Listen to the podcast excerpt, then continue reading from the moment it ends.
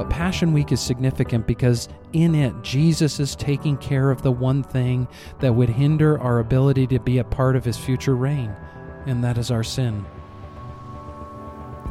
You're listening to Passion Week, a devotional podcast from the Calvary Cast, a ministry of Calvary Bible Church in Grand Junction, Colorado. These podcasts serve as daily devotionals, walking you through the events of Passion Week, the week leading up to Jesus' crucifixion, death, and resurrection from the dead.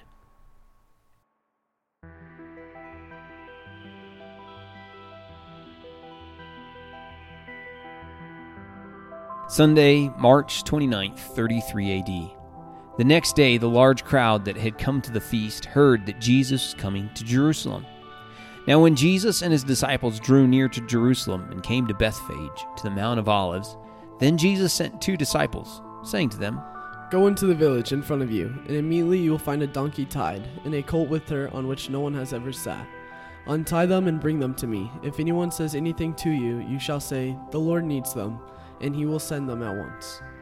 This took place to fulfill what was spoken by the prophet, saying, Say to the daughter of Zion, Behold, your king is coming to you, humble and mounted on a donkey, on a colt, the foal of a beast of burden. And they went away and found a colt tied at a door outside in the street and they untied it. And some of those standing there said to them, What are you doing, untying the colt? They told them what Jesus had said, and they let them go. They brought the donkey and the colt and put on them their cloaks, and he sat on them. And as he rode along, they spread their cloaks on the road. As he was drawing near, already on the way down the Mount of Olives, the whole multitude of his disciples began to rejoice, praise God with a loud voice for all the mighty works that they had seen, saying, Blessed is the King who comes in the name of the Lord, peace in heaven and glory in the highest. Some of the Pharisees in the crowd said to him, Teacher, rebuke your disciples. He answered, I tell you, if these were silent, the very stones would cry out. And when he drew near and saw the city, he wept over it, saying, Would that you, even you, had known on this day the things that make for peace, but now they are hidden from your eyes. For the days will come upon you when your enemies will set up a barricade around you, and surround you, and hem you in on every side, and tear you down to the ground, you and your children within you. And they will not leave one stone upon another in you, because you did not know the time of your visitation.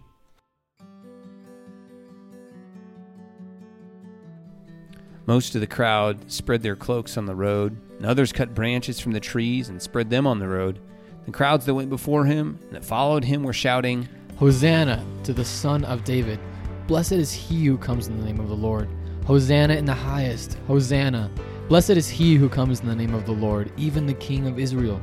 Hosanna. Blessed is he who comes in the name of the Lord. Blessed is the coming kingdom of our father David. Hosanna in the highest. When he entered Jerusalem, the whole city was stirred up, saying, Who is this?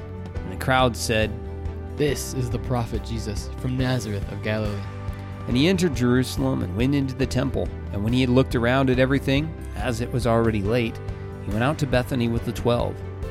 His disciples did not understand these things at first, but when Jesus was glorified, then they remembered that these things had been written about him and had been done to him. The crowd that had been with him when he called Lazarus out of the tomb and raised him from the dead continued to bear witness. The reason why the crowd went to meet him was that they had heard he had done this sign. So the Pharisees said to one another, You see that they're gaining nothing. Look, the world has gone after him.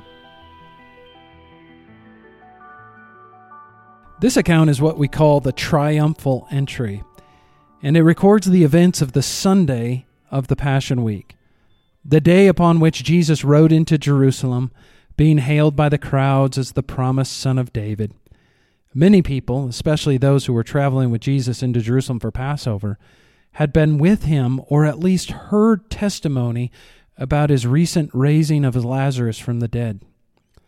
They were very excited about the prospect of this Jesus, the one who displayed such supernatural power, about him being their Messiah, being the one they had hoped for, being the one the prophets had predicted.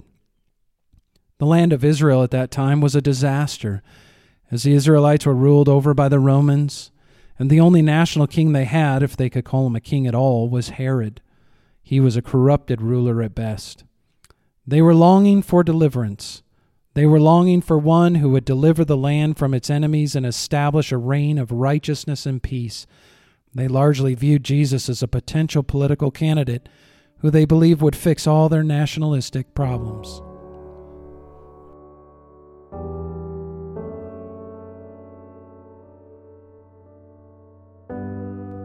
However, Jesus did not ride into Jerusalem to assume a throne. Jesus rode into Jerusalem to assume the cross. Jesus, of course, could have come into Jerusalem and taken over. He had that power. I mean, he had the power to raise the dead. But that wouldn't have done them or us any real eternal good. The Jews' biggest problem was not political, it was spiritual. They needed a savior from sin, not from Rome. Sometimes we can fall prey to the same patterns of thought that they had. We want Jesus to fix our lives or fix our country. We want Jesus to deliver us from the daily issues with which we are struggling. But that is not what Jesus promises to do, at least not yet. He has come to fix our biggest problem, our problem of sin, and He did that by willingly dying on the cross later that week dying on that cross to pay the penalty of our sin. Now, make no mistake, Christian, Jesus will return to earth again in a very real triumphal entry. He will assume his rightful throne and will reign in righteousness over all peoples and all places.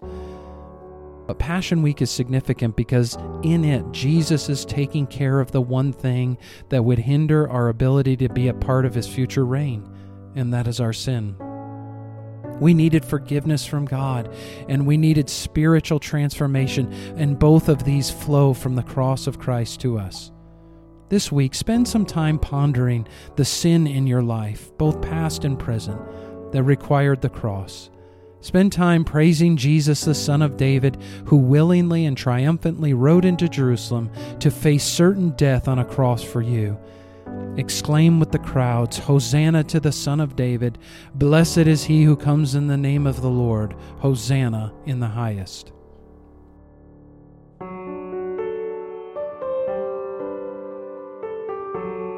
The Calvary Cast is a ministry of Calvary Bible Church in Grand Junction, Colorado. At Calvary, we exist for the glory of God, the good of His people, and the Great Commission. Visit calvarybiblechurchgj.org for more information about Calvary. The Calvary Cast is produced and edited by Graham Parker. Narrators for this episode are Aidan Thomas, Wyatt Miller, and Graham Parker. Devotional by Jess Miller. You can subscribe to the Calvary Cast on Apple Podcasts, Spotify, Amazon Music, Google Podcasts, and SoundCloud. Thanks for listening.